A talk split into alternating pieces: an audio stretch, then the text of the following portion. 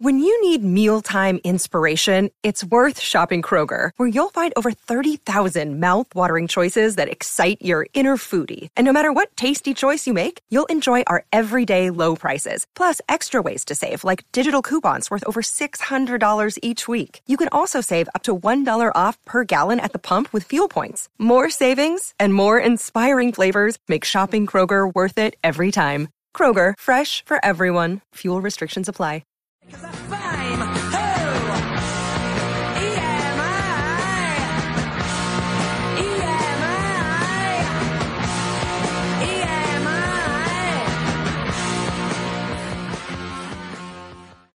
Hello and welcome to Intellicast.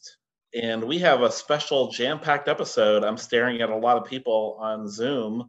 This is season four, episode 36. Thank you all for joining. Joining me, as always, not just for today, is Brian Peterson. Hey, Brian. Hey, thank you for saying as always versus for the moment, right now. right. People everybody else that, worried that I'm going to get fired. Right. Permanently joining us as co-host and producer is Brian Peterson. Also joining me today is Andrew DeSillis. About you're about a dozen times in on the podcast now. Hey, hey uh, who, who's counting? But yes, I, I, think so. I think so. Uh, glad to be here. Really looking forward to this. And the most important people on the show today are from Brand Trust, who is an awesome market re- research agency. And it's Alex Millett. He is a managing director at Brand Trust. Hey, Alex. Hey, Brian. Hey, Brian. Hey, Andrew. Good, Good nice to, see, you guys again. again. Yeah. yeah. And also Lindsay Bartell, who is the senior analyst at Brand Trust. Thanks for joining, Lindsay. Nice to see you. Yeah, good to see you guys again. Thanks for having me. Yeah, and I'm, uh, this is such a timely episode, I think. And we're going to talk about kind of measuring how we measure trust in brands, which is really your core competency. And me, as kind of a layman market researcher, on the news right now, I'm sure this is probably every day, but right now, I was obsessed with what's going on with Southwest Airlines. You know, they, they canceled hundreds of flights, which, you know, that happens sometimes, right? We don't thousands, have, I think. Yeah, thousands of flights over the weekend. That happens occasionally. But now it's like, are you lying to us? Are you telling us the whole truth? And there's probably other examples. I'm sure you all know them, but this is a great time to talk about how to measure trust in brands, why measure trust in brands, why it's important. I thought we'd have a conversation about that today. So that's what we'll talk about. That sounds fantastic. We're looking forward to it. Are you all following the Southwest Airlines story and are you using this like I just did uh, or no? We've certainly been talking about it uh, um, amongst ourselves. The uh, as we were just you know joking a moment ago before you hit record that um, it feels like anytime the topic of trust in brands comes up, it, it's very easy to point to some example of some brand has let us all down in the recent uh, past or in the in the popular consciousness.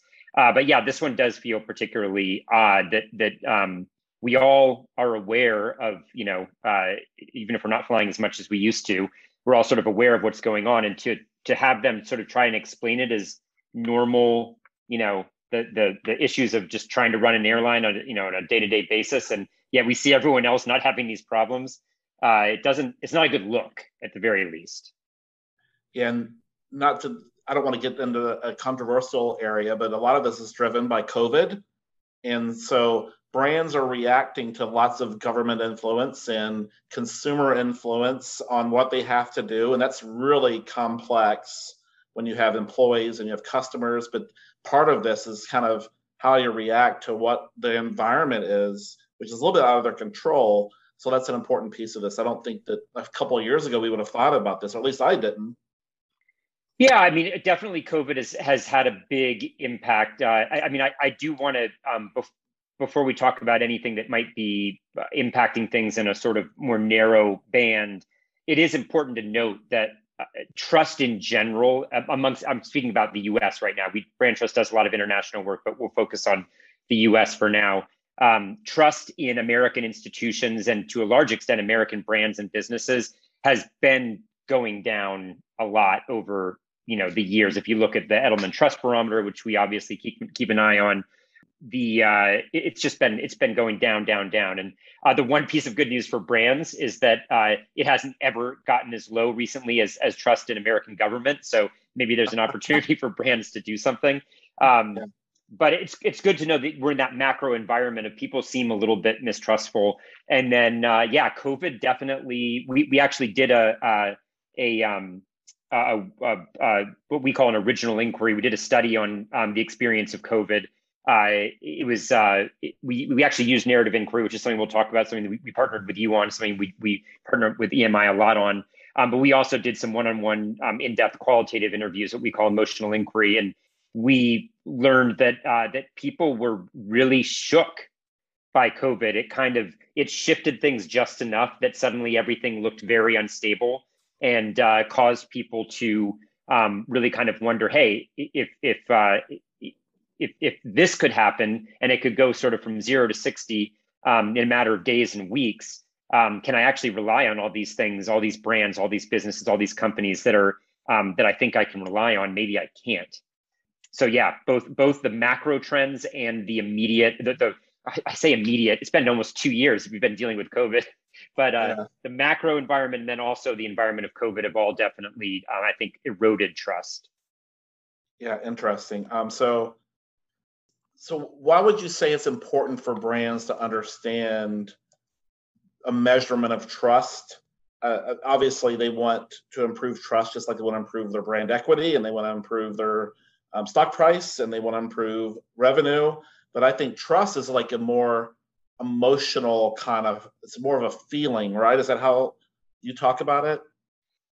Yeah, I, we, we talk about trust in, in a number of ways, but we have a, a sort of fundamental model that we believe holds true. And it, it's, it's something that we spend a lot of time digging into um, the liter- you know the scientific literature and, and things like that around as well. Um, the idea is that it more or less com- comprises three components. And the third one we've had a lot of debate about. Maybe we can have interesting debate about it today. I don't know. Um, but there are two pretty clear uh, components of trust. One is uh, capability. Uh, does this person, does this company, does this shaky log over a, a, a river, any entity does it have the capability to do the thing I need it to do in this moment or I want it to do in this moment? And then the second one, and, and here is where we move beyond logs, um, is uh, the the intent, uh, not just the ability or the capability, but uh, the the intent and the goodwill to to do the thing. Um, so is it not just able to do it, but but will it do it? Um, will this person uh, you know, follow the rules of the trust fall. Uh, will this brand uh, send me this pair of shoes that that I just sent them hundred dollars for?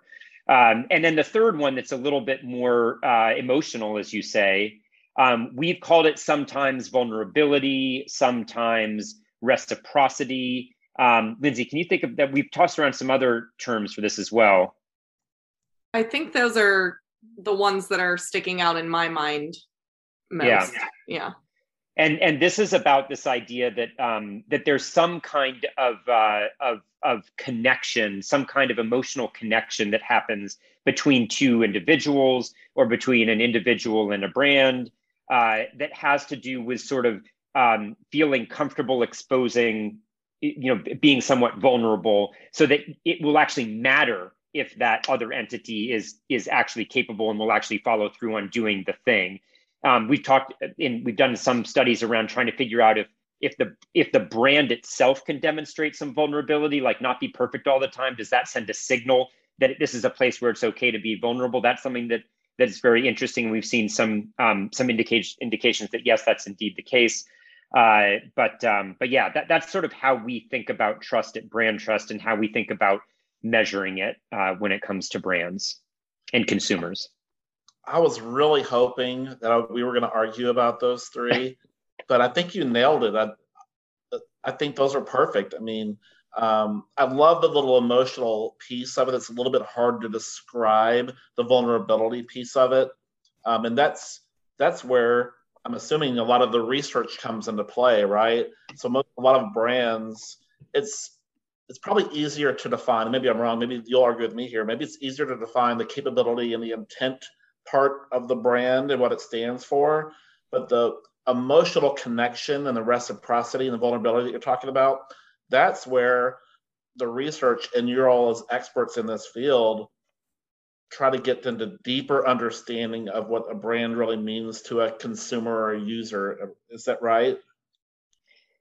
Yeah, I, I, um, Lindsay, I'll toss this to you to maybe talk a little bit about how we've used research to dig into these areas. I just want to start by saying that the, uh, the, there's both sort of functional and emotional components of all those things. So there's the actual capability, like does the company have a manufacturing plant that makes the shoes right but then there's also the whether they do or don't can they create the impression that they do we could you know i, I don't want to say anything controversial but I, I could argue that you know tesla or something like that you know back in the day um, you know maybe created the impression that this was um, a trustworthy um, entity before it actually could maybe um, you know completely fill uh, you know play that live that out. So so there all of those components have both um, functional or rational and emotional components but absolutely the third one is the most emotional and so yeah so there are all sorts of ways that we uh, dig into these uh, questions around trust and brands um, as i was saying before we uh, sometimes it's around a lot of the times it's around our flagship methodology of one-on-one in-depth qual um, but when we partner with emi we're often doing what we call narrative inquiry uh, which is an online. We it, we've we've taken to call it. Um, you know, the, the traditional term would be quali quant. What we've come to call it is qual at scale, uh, because it really is about getting uh, deeper insights and deeper learnings through the power of memory and the power of story. So we've used narrative inquiry for a few trust studies now, um, both broad-based ones, general ones, and specific ones for clients to learn about their brand and their category. Lindsay, you're kind of the expert on that as the senior analyst. Um, do you want to talk a little bit about narrative inquiry in general? Yeah, absolutely. Um, so just as you were saying, Alex, you know, it's our qual at scale methodology. So we can do uh, surprisingly deep qualitative research at a larger scale than our normal one-on-one in-depth interviews. So we're able to do hundreds of interviews through our surveys within a a couple days, a couple weeks. Um, and narrative inquiry utilizes the power of story paired with applied behavioral science to go beyond traditional online survey output. So we're able to actually capture emotion and capture meaning to illuminate human truth, which is what brand trust is all about doing. We want to illuminate human truth for for our clients. Um, so what this looks like is we'll we'll use a combination of kind of open end questions, short answer questions, multiple choice, scales, whatever you're looking for. Uh, but really, the the crux of it is those open ended questions where we're asking for stories, we're asking for experiences from our respondents. And so we gather that data and then we use human analysis, uh, mostly myself, along with a few other uh, colleagues here. So we use that human analysis for those data points and the stories that were shared uh, within the open end questions. And so through the human al- analysis, we're able to read between the lines and kind of get at what are they really saying. Whereas if we were to just kind of run that through, you know, an, an AI um, or some other kind of uh, uh, testing to to find out what they're saying, we might not get the the real emotion and the real meaning behind what they're saying. So we're able to use our own human instincts, our own human analysis to get a deeper understanding of what the respondent shared. So that comes into play a lot, especially in those uh, trust studies that we've been talking about. You know, just being able to get beyond what are people saying and what are what do they really mean. No, that's that's interesting. And you said this is really kind of a what I would call like a quantitative online survey with did you say hundreds of people where you're where you can do this? Oh, yeah. Oh, yep. Oh wow, you're get, you're certainly getting into the quant territory with a lot of the advantages of qual. That's pretty rare, and I think that's where our industry is kind of moving that way. We I was at a conference recently, and a lot of brands don't even talk about quant or qual like they used to. It used to be there was a this big differentiation between this is a quant, this is a qual. We iterate, we go qual, quant, qual, quant. I feel like as an industry, we're really moving to this hybrid. I have a business question and I have all these tools to utilize to answer that business question. and they don't call it quant, they don't call it qual. It's really a, a tool to answer the business question. That sounds exactly what y'all are doing. Is this hybrid methodology where you talked about it as the power of story applied with paired with applied behavioral science? That's really interesting to me. Is that right? Yeah, exactly. And I, I think that is what helps us to kind of go beyond traditional surveys. And you know of course with with your help you help us to kind of weed out some of those respondents. But i think we um you know what we use through those behavioral techniques and things uh, already kind of helps us to make the respondents kind of the best that they can be so they're able and willing to actually share those stories with us uh, versus just saying oh, I want to get through this survey as fast as I can. Give me my incentive of whatever it might be. Um, we actually get people who are engaged and really want to share their stories with us. Yeah, I think the the key differences, and first of all, I want to say we're all after and if uh, our CEO um, heard that I talked for 10 minutes about brand trust without mentioning human truth, I hope he doesn't listen to this. Goodness. So Lindsay, you get the award for that. Um, but but the human truth really is critical because it gets at the at the the crux of why our survey design is different.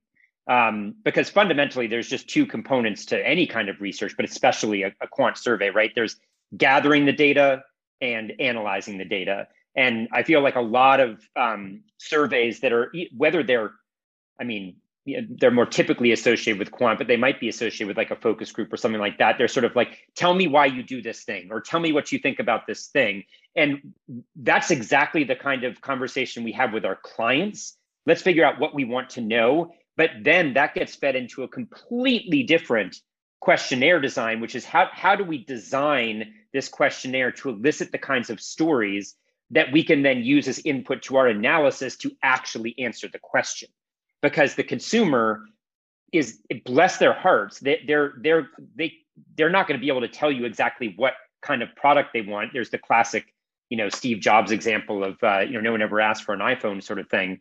Um, but uh, what we can do is we can we can figure out how to pull from sometimes even the the non-conscious of the of the uh, respondent because they're not sort of aware of the answers they're giving us. They're, they're just telling us their stories. We can actually pull the answer by having them tell us all these stories and then to lindsay's point doing the human analysis um, to figure out what are they actually trying to say there? What, what does this actually mean? What's the why behind the answer to the question?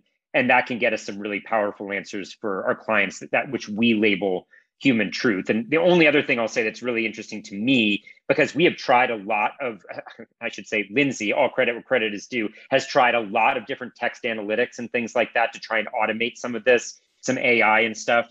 Um, and that has not worked really well because the computers just aren't that good at, at figuring out the gray space between human emotions. Um, but one thing we have been trying with more success is to um, do some coding to code the types of themes um, that show up in different stories so we can get a little bit more of a quantitative you know um, angle on which big themes are showing up more than others without um, you know without having to read every single word and that helps us hone in on the stories that matter the most. But um, i think i got that right lindsay. You've done a lot of that work. Yep. So i want to circle back to uh, you both have mentioned a couple of these elements multiple times but I know uh, Alex, you just said, God bless the hearts of the consumers, right? Well, really, you know, even more so the online quantitative survey panel respondents, right? Um, but the the topic I want to talk about, you know, you, you've mentioned sort of having a really high level of engagement, um, eliciting the thoughtful types of respondent responses that are then impactful for this kind of research. Um, you know, we have had there's been this incredible trend towards prioritizing quality, which is almost a pendulum. We swing between price and quality, feasibility and quality, and you know, as we make compromises, um, we always kind of come back to quality. But in a world where there are some panels who will limit the number of, of open ends um, you know to three or four or five in which by the way too i don't know how much this crosses into your world, but when I say three to five open ends, brand trust in your world, that's three to five short answers. that's not even entertaining the idea of doing the type of storytelling open ends that, that we do in narrative inquiry together. Um, but, you know, I've looked at these surveys, we've done them with you, I've looked at the data. You know, you all are able to get these incredible responses. Could you kind of describe for me? Obviously, you don't have to give away, you know, kind of the secrets of exactly how narrative inquiry works, but maybe describe me the process and how you built that that experience that works so well what went into that um, and anything that you're able to share on the process because it, it really is the quality is driven by the respondent experience and this narrative inquiry is just such an incredible example of that. Yeah um so our so narrative inquiry really came about by thinking of how do we do our research that we are so good at and so well versed in with you know one-on-one respondents. How do we take that into an online format? So everything that we do in narrative inquiry is rooted in what we do in our methodologies that we've been doing for 30 years or so um, so we take all of that and kind of put it into narrative inquiry so uh, where that research would typically have a moderator, we put a, a quote unquote moderator in our narrative inquiry project. So we have a, a, a screenshot of a uh, what's the word I'm looking for? A stock photo of a person who says, "Hey, my name is so and so. I'm going to be your uh, moderator for this." She introduces herself or himself. We uh, actually have it set up so that the um, moderator is very similar to the respondent and how they have uh, talked about themselves in kind of the screening process. So if they answer that they are a female aged, you know, 30 to 35 of Caucasian uh, skin, that's the person that they're going to see as their moderator. And we found that people feel a lot more comfortable and feel a lot more open and willing to share things, especially some of the things that we're asking asking them about, which can be pretty deep and, and pretty meaningful to them. They're more willing to share those things with people who look similar to them. Um, so I think that's a huge thing that we found in our iterations of narrative inquiry that has helped a lot with making feel people feel more comfortable to share with us. Um, so we do that. We also kind of set things up up front. We say hey it's going to take this long. If it's going to be a little bit longer than what you're used to. It's going to take you maybe 20 to 25 minutes to complete this survey but we put that all up front we say this is going to be different than what you're used to so you know we we hope that you're going to remain engaged for that amount of time. Um, we have different tips and tricks like that we've found over the few years that we've been doing this that that have worked really well and kind of build on each other. But I think those are kind of the the two main things. You know, having someone who's similar who makes you feel comfortable and it makes you feel like you're not just talking to a computer you're not typing things into a com- computer you're actually feeling like someone is going to read these. This human uh quote unquote again whoever however he or she introduces themselves this person might actually read them. So i want to try my best and give them what they're looking for. Would it be fair to say that you know the combination of a, a personalized um, moderator and you talked about setting really transparent expectations of what what is you know kind of above and beyond what we typically ask of the respondent. Um, basically, what you're doing is building trust with that respondent, right? I see is what you did there, Andrew. You can yeah. say that. no, I, I think that's really cool though, because we can, as we continue the the conversation, you know, it's not just brand to consumer, right? We can also apply all of this from a, a research perspective I think I'm interested to see if we can go down that road. But no, that's all yeah. really cool. And and I see everything you talked about, Lindsay, is absolutely borne out in both qualitative and quantitative metrics when we run these surveys. Um, it's been really cool to see it in action.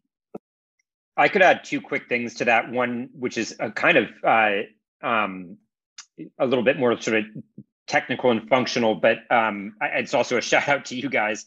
Um, but I think partnering with the right, um, you know, sample provider and platform provider is really important because um, one of the things we've noticed, we were already we've already talked about. This is a 20 25 minute survey. Um, it's really critical that we don't burn people out during the screener process. And uh, we've had to have long conversations with clients about this who maybe have unreasonable expectations. Um, this is why we call it qual at scale, not just not uh, quali quant or quant. Um, it's not about slicing and dicing by all these different, you know, it's it's really about let's get let's hone in as quickly as possible on the cohort we want to speak to with as few questions as possible, and then spend the vast majority of time collecting their stories. So working with someone who knows how to go find those types of people and make sure that we've got people who can make it through that screener um, is really important. And then uh, the second thing is is um, is stories, hearing their stories. I think the power of story. We've mentioned it a couple times. We haven't really talked about it. Is uh, people, humans love stories, and humans non-consciously arrange their memories and their lives around stories, and they they keep they keep information through stories and they like telling stories about themselves and people love just plain talking about themselves and so when people get into this survey which is essentially just for you know to nuts and bolts of it it's essentially two or three story there might be a small barrage of questions on the back end or a couple of concepts to test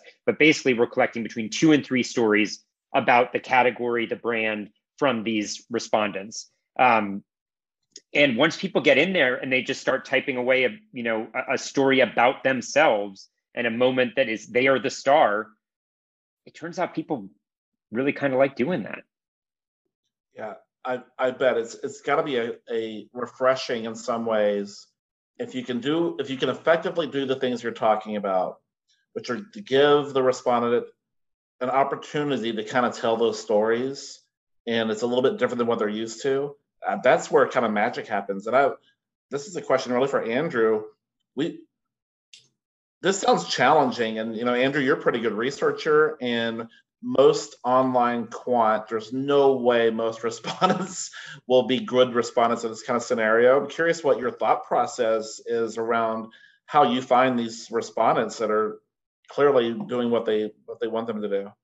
Yeah, that that's a great question. Um, and you know, I to give credit where credit is due, the engaging nature of the questionnaire and the, you know, as Alex just mentioned, the, the inclination to share rich feedback based on the exercise itself does go a long way in amplifying the good qualities of the panels that we choose.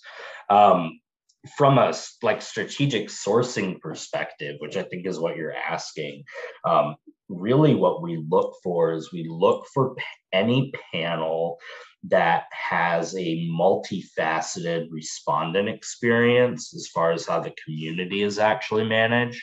So if there's a panel that, for example, we know they also sell um, in-home use tests, right? Or they recruit to online focus groups, or perhaps they even in, recruit to in-person or telephone ID, so on and so forth, right? Um, there's a varied research usage for the asset, then the potential that the respondents have been exposed to um, methodologies that require more feedback than clicking multiple choice questions, right? Um, then the more likely those respondents are to engage with that when asked to uh, to provide their feedback in that format. That's one thing that I look for.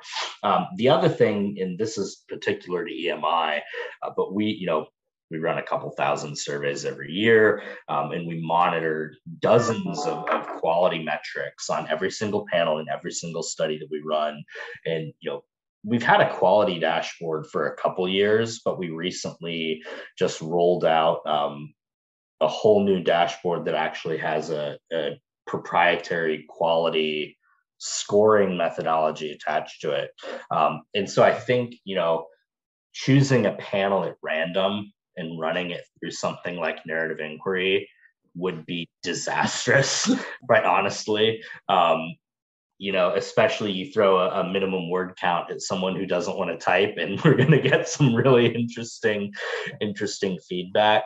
Um, but really, you know, just if I can combine those two things and say, okay, looking in our system, this is a, you know, honestly probably top two percent, top three percent. I mean, we're cream of the crop from a post survey removals metrics standpoint.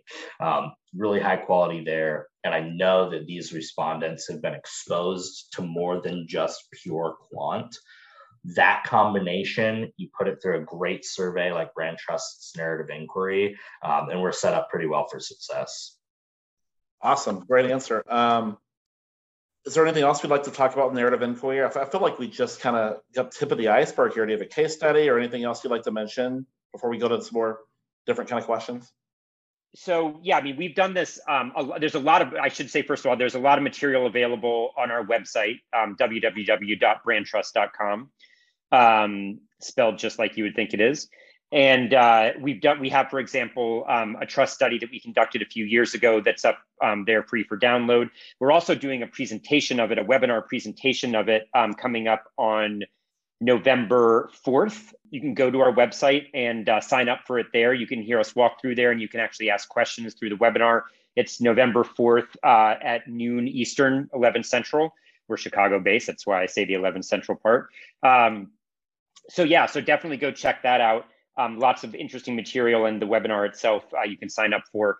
The uh, the one thing I'll mention, maybe we we never really answered that question at the very beginning, other than the sort of intuitive answer of why should brands measure trust. Uh, and I'll just mention that there was uh, there was a client uh, of ours. Um, so, and then the one other thing I would mention is that uh, we do do these. We have a lot of broad-based knowledge about trust and thought leadership available about trust and brands and then we also run studies for clients to help understand more deeply what how trust shows up in their category, how trust shows up uh, with their brand, their their uh, their consumers, their audiences. Uh, for example, a few years ago, we did one for a large uh, membership-based organization here in the U.S. Um, where they had actually determined that one of the key drivers through through um, quant work with another agency had determined that um, that one of the key drivers of their brand equity was trust in the brand. And they felt like what they really needed to do was unpack that. They couldn't just do another survey or, or something like that or just go attack it. They had to really unpack it and understand it. And they came to us and we did emotional inquiry. That's our uh, we, we've sort of alluded to that a few times our flagship one-on-one um, uh, in-depth interview methodology. Um, but we also did some broad-based narrative inquiry to um, both validate the findings from emotional inquiry and to dimensionalize them across a few different populations that were of interest to this organization. And it really helped them identify some key tactics, some key strategies that they could go after to actually shift the needle on trust in the brand, which in turn would shift the needle on their tracking of brand equity overall. Um, and they've had a lot of success with that uh, since we worked with them a few years ago. Awesome. So I will definitely sign up for that webinar. Um, we'll put that we'll put a link to that in the show notes, and that is uh, Thursday, November fourth at noon Eastern. Should we ask some fun questions? Get to know you all a little bit. Woohoo! and Andrew, feel feel free to jump in here, Andrew, if you'd like. Um, we're bringing back the four Ps. We haven't done this. We've done it a few times this year, but we took the marketing mix, uh, four Ps, more traditional, and we try to have get to know our guests a little bit better um, with some questions. And so the first P is perform. Do either or both of you have something that maybe most people don't know about you or a hidden talent? You can go um, first, Lindsay. Oh, geez. I don't know if it's that most people don't know. I feel like everyone at, at Brand Trust knows it about me. Um, I do a lot of CrossFit and and working out. Um, I don't know if it's a hidden talent, but most recently I deadlifted 265 pounds. So oh that oh was exciting. yeah. Is there a link to your Instagram on your website? there is not. Wow, I can't I can't beat that. Uh, in in either literally or or in story form. right. um, uh, I would say that one of the things that uh, that pe- most people don't know about me, uh, or they just seem surprised if it ever comes up in conversation, um, is that I am a certified scuba diving instructor. I spent a couple years uh, um, right after college uh, teaching scuba diving and, and kept my certification up. So if uh, you know if someone ever wants to on a whim wants to learn how to scuba dive, I'm I'm your guy. Okay, this this is a follow up question. Do you travel and scuba dive, or do you jump on the Lake Michigan? What do you where do you scuba dive? I, I actually don't I don't dive very much anymore. I'm I'm sorry to say, um, but uh, if I do, it's because I have traveled somewhere warm and where no wetsuit is required for sure. That's my first rule of scuba diving now. I will only go if no wetsuit is required because I taught in the Pacific Northwest where at least a wetsuit, if not a dry suit, was required. And it was great. It was fun, but those days are behind me. That's awesome. Andrew has a million hidden talents. You want to mention one? um, I don't know about if I really have a million hidden talents. I'm, I'm trying to think. This is one of your pretty standard P's. Um, and I've been on a while, so I'll try to do what I haven't done. Um, have I mentioned before that I'm a cellist? Have I said that before you on the podcast? no, I don't not. think so. Not to me. Yeah. yeah, I I do. I played the cello. I've been playing the cello for gosh, 17 years now. Um, I played in college. I was in Xavier's Symphony. Um, I don't really play in an organized fashion anymore, but every once in a while I'll break out the bow, rousing up the strings, and play when my kids are nowhere around to destroy the instrument. but yeah, and that's literally perform, I guess, right? Musical instrument. Yes. Yeah. Um, next P is pandemic. It's my favorite P um, for the podcast, not in real life. Um, do you have anything fun or quirky that you started doing since the quarantine started? I'm still addicted to marble racing. The new season just started recently. Um, Jelle's Marble Racing on YouTube every Sunday. That's what I do. Curious if either of or both of you have anything weird that you've started doing or continue to do during the pandemic and quarantine and the world. Uh, I'll, I'll, take this one first. I'll begin by saying I, I knew that a lot of uh, sort of obscure sports had sort of risen in popularity during uh, COVID and quarantine. For example, uh, you know, bags or, or cornhole, as, as I know everyone calls it in Cincinnati. Um, I did not know that marble racing had uh, had jumped up into the top echelons of competitive sports. So, um, congratulations on uh, taking part in that, Brian. Um, I mine is pretty easy because it's very memorable. I it's not something that I took up in general, uh, but a, a, couple of uh, in around the end of March, beginning of April last year. Uh, I'm from back east. Um, my family has a place in Maine. We live in down, you know, in Chicago, just outside of downtown, outside of the Loop, and things were getting a little wacky. We have two young kids, and we said, you know what, maybe it would be better if we just sort of went somewhere a little quieter um, to ride out, you know, the next three, four weeks, just while things are are really nutty. And um, so we got in the car with the two kids and drove straight the thousand miles from Chicago to Maine. And uh, I mean, a cooler full of sandwiches, yelling at a at a at a five year old to go pee on the side of the road. I mean, the whole nine. It was really it was it was the closest thing I hope that I'll ever experience to like zombie apocalypse. That's really what it felt like. Um, and then the two things that are funny about it in retrospect, one is obviously you know, we didn't leave for six months. We thought we'd be there for three to six weeks top. We tops. We were there for six months. And then the other one is that now the science tells us that 90% of our precautions, maybe 95% of them were totally absurd and unnecessary. But um, that was my that was my zombie apocalypse moment. And in some ways I look back on it fondly. Alan, I'm glad you can look back on that fondly. I have two kids who are probably close to your kids' age and driving a thousand miles with them sounds awful. it's the power of the iPad. Oh. Yes. Oh, Lindsay, top that. Oh man, I don't know if I can top that. Um, I I think the the quirkiest thing, I guess, um, and it, it's I guess it's more my boyfriend's thing than than mine, but I help him with it. Um, so along with, I guess, marble racing and competitive sports, um, sports cards and memorabilia has also had a huge boom. So my boyfriend has gotten into collecting and and selling uh, mostly football cards, but also some NBA cards um, as well. And he's actually started his own business with that. So I've been helping him with that. I guess the main thing that I kind of do is organize everything because there our basement is just filled with boxes upon boxes of cards. So I've had to take it upon myself because he's not an organized person. I've had to organize every single card and every single box. And that's what I've been doing. that's great. The the researcher in you is probably forced you have to do it, I'm assuming. Um, you have to put some structure around it or yeah. Um, all these are great.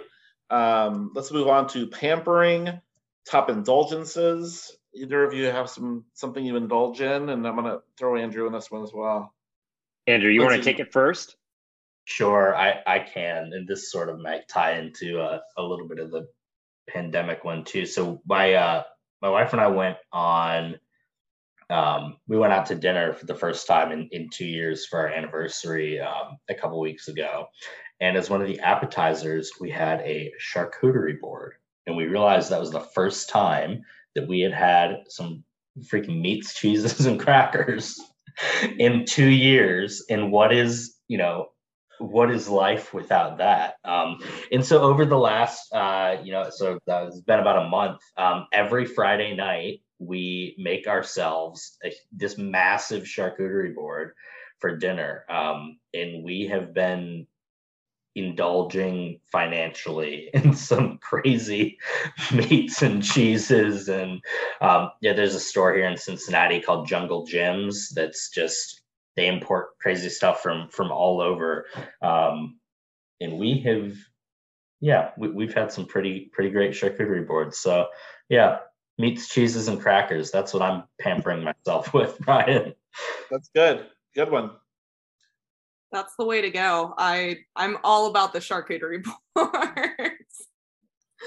um, I guess along the same lines, um, we my boyfriend and I do uh, a steak night just probably like once a month. We'll just get gigantic porterhouse steaks. Um, you know, get the cast iron really hot or the grill, uh, put those on there. I usually do Brussels sprouts uh, with them. And so we have that, we have some wine, and that's usually like a, a monthly indulgence. And then I always have chocolate co- uh, chocolate covered pretzels after. but we've actually been indulging in the office, and we get a little crazy in the office sometimes. And also, my objective is to give people FOMO about not coming in the office. So what we've done, my intern works at one of the nicest steakhouses in town, and she I found out they throw away these mashed potatoes every night. They make them in the evening and they throw them away if no one eats them. So I said, bring them in, we'll use them. And then I'm like, well, if we're going to have this premium mashed potatoes, we're going to cook some steak. So I went out and bought some like premium steak. We have a little griddle in the office and a toaster oven. And we cooked like a hundred dollars worth of steaks for lunch and had mashed potatoes and stunk up the whole building. Um, so we indulge. We've done it a couple times in the office. That's that's fun for me at least. I don't know about Brian. I don't. Oh, the yeah. amount the, the amount of appliances that are taking over our like you know little kitchen that's basically just supposed to be a Keurig and snacks. I think there's an air fryer. There's like a countertop broiler. There's they're bringing in so many different things. Yeah. Yeah. Between the steak, you had there's cookies that appear every week. Mm-hmm. There's Yep. The cor- the frosted flakes chocolate indulgence we heard from the guy from Kellogg's. I mean, yep. it's a weekly occurrence. Yeah. Isn't isn't our annual fried chicken day coming up? Yeah, that's coming up next month. We'll promote that on the podcast soon, our annual fried chicken day. I think um, we're are we gonna get a fryer and do our own chicken this year? We could. Yeah. Sounds like it'd be pretty on brand for you at this point. Yeah, it would. We should do that. We need How you do here I get in on this? Yeah, come on down. Yeah, can, can you send your encouraging people to come? I'm in Pittsburgh. I'll just drive on down. yeah, bring the boyfriend. We'll set up some a workout for you. Um, it'll be it'll be awesome. Um, Alex, we skipped you. What have you been indulging on? We've talked about food now for 15 minutes. yeah, well, I mean, I feel like I should I should continue the trend. Um, the I, this doesn't happen all that often, but I will say one of the things that um, that I enjoy most doing that uh, the family enjoys as well. Well, at least my wife does. I can't say that the kids care this much about it, but I really enjoy making a, a good stew, like a, a, a beef bourguignon or a, you know, we try a whole bunch of different, you know, recipes. And um, that is one of my real happy fall winter moments. Um, something I indulge in, you know, sort of maybe five or six times every um, every season. Take a whole Sunday, do it up. Obviously, that you got to pour some red wine in, then you got to pour some red wine in your glass. It's a you know it's sort of the equal parts. If it says if it calls for one bottle of red wine, bring two. Um, but uh, but that is definitely along that theme. That's something that I've always really uh, enjoyed. Uh, the thing I was going to say before that, which is just funny to me because it's such a it's it's my probably my ultimate dad moment. Um, the the only time I get to myself in any given day, right, is sort of like six, you know, six to six thirty a.m. or something like that. Um, and I have a I'm not I'm not joking at all when I say this. I I really have a kind of a moment of zen moment when I I watch the local weather in the morning before everyone else is out of bed, and it's my moment to sort of see what's going on in the world what do I got to plan for? Um, it's such a dad thing, and uh, I am going to own it.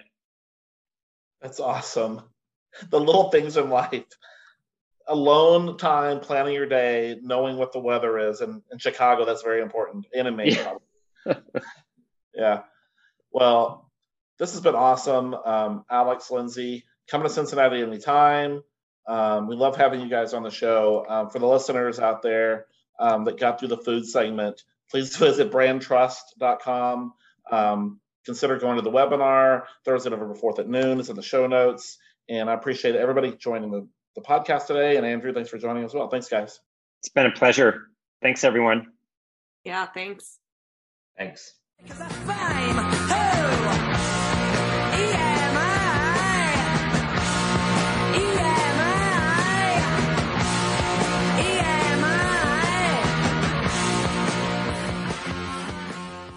This podcast is a part of the C Suite Radio Network. For more top business podcasts, visit c-suiteradio.com.